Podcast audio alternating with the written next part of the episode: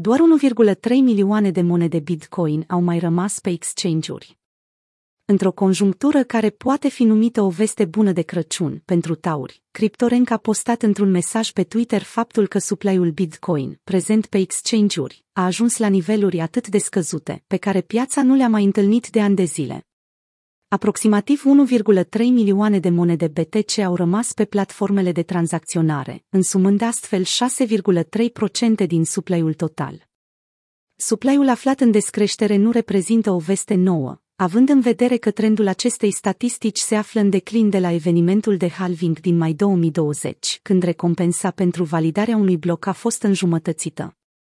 Disponibilitatea activelor digitale de pe exchange-uri s-a conformat, iar trendul a devenit descendent pe parcursul ultimului an. Portofelele exchange-urilor constituiau 9,5% din supply în luna octombrie 2020 și 7,3% în luna iulie 2021. Procentul de 6,4%, înregistrat luna aceasta, este cel mai mic din 2021. Un alt lucru interesant îl reprezintă scăderea dominanței din partea portofelului Coinbase. Exchange-ul american obișnuia să dețină mai multe monede Bitcoin decât toate celelalte exchange-uri la un loc. Dominanța acestuia a scăzut de la 50,5 la 40,6% pe parcursul acestui an. Știrile acestea lovesc piața la scurt timp după ce o suită de unelte de monitorizare on-chain au indicat cele mai buliși statistici fundamentale pentru rețeaua Bitcoin din ultimii ani, contribuind astfel la o creștere locală a prețului. În primul rând, supply-ul nelichid de Bitcoin crește cu aproximativ 100.000 de monede în fiecare lună. În esență, mai multe monede BTC sunt puse la păstrare decât numărul de monede care sunt produse de minieri. Glassnode, probabil cea mai populară unealtă de monitorizare on-chain, a împărtășit cu comunitatea criptodate bullish cu privire la comportamentul prezent pe exchange-uri. Media mobilă a ultimelor șapte zile pentru inflow-ul monedelor a atins recent un minim de 978.000 de monede BTC, stabilind astfel minimul ultimelor 5 luni. Supply-ul ar putea să rămână foarte scăzut, având în vedere că tot mai puține monede sunt trimise pe exchange-uri.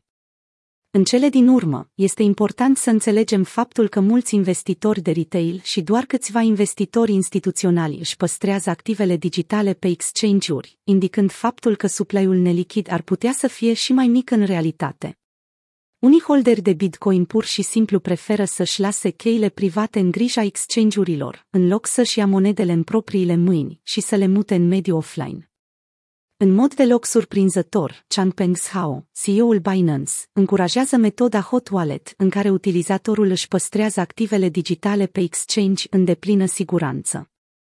Pe de altă parte, cei mai vehemenți susținători ai BTC-ului spun că dacă cheile private nu ți aparțin, atunci nu ți aparțin nici monedele. În cele din urmă, chiar dacă taurii nu au primit miracolul de Crăciun pe care și l-au dorit de la statisticile bulișale monedei, trebuie să ținem cont că vânzătorii încă au un oarecare control asupra pieței. Într-una din ultimele analize, Glassnode a evidențiat că una din patru monede BTC se află în profit doar dacă prețul se menține peste 47.000 de dolari. Lucrul acesta sugerează faptul că un sfert din monedele BTC care au fost cumpărate aici sau mai sus, se află momentan sub apă. Dacă prețul criptomonedei nu revine curând peste 50 de mii, este posibil ca taurii să nu mai găsească cadouri sub brad.